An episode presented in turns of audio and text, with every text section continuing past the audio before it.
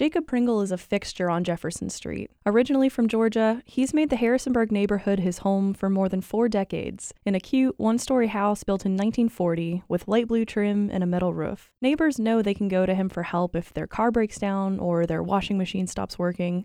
One day in early August, he was outside working on his truck when he smelled smoke. Well, I kept smelling stuff burning, and uh, I thought over here next door neighbor.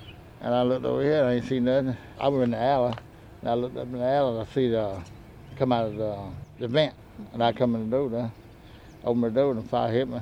And then uh, I got my fire extinguisher, started spraying, and then called 911. Although the fire department was able to put out the blaze, Pringle lost everything in the house. He thinks the fire may have been caused by squirrels or raccoons in the attic chewing on electrical wires. He showed me inside the house, which is now gutted because it was too badly damaged to repair. The roof sheathing towards the rear of the home is blackened and charred. Wow, man, yeah, you can still smell the smoke too. Yeah, well, they got started back there. When James Rankin, a deacon at the church just around the corner, heard what happened, he got the community together. Once we got notice, we rallied around. JP is a member of our church, uh, First Baptist Church, and so there has been a tremendous response from the very beginning.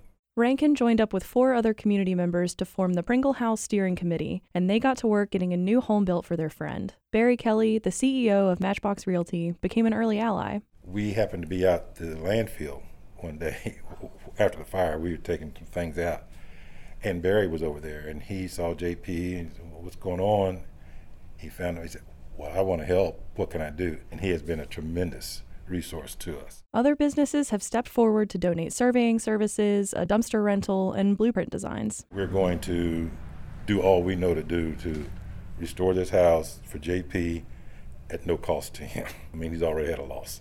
And that we want to make sure that he doesn't have a mortgage after we finish. The group is fundraising through a GoFundMe campaign for the materials and services they can't get donated. We have a link to that page on our website. They've raised more than $8,000 towards their goal of 150,000. We can now apply for a building permit, demolition, and a building permit. And we're going to be doing stages, and we have to have funds before we can go to the next stage because we didn't borrow any money. We're going to have it in reserve and be able to pay as we go. Mm-hmm. So we have to be ahead of that curve. Uh, but we're all ready to go through that first stage of demolition, pouring footers, and maybe coming up out of the ground. Rankin has known Pringle for about 40 years. He was friends with my cousins. They've hunted and fished together, and he would visit out there in Mount Crawford. We've had lots of help, and we appreciate everybody. And like I said, nobody doesn't like Sara Lee. Well, nobody doesn't like JP. He, he's a friend to all, and just, tremendous resource. And we just want to see him, you know, be comfortable and, and have his home restored. He describes his friend as handy, kind, and helpful. I'll give you an example. Last Sunday, we were at church, and he was just talking to me. We were just having a conversation. He said he's wondering if there's a way he could help the people in Kentucky. And so that, I think that speaks to his heart. He is just a, a good friend, a good person, a great resource in the community, and everybody loves him.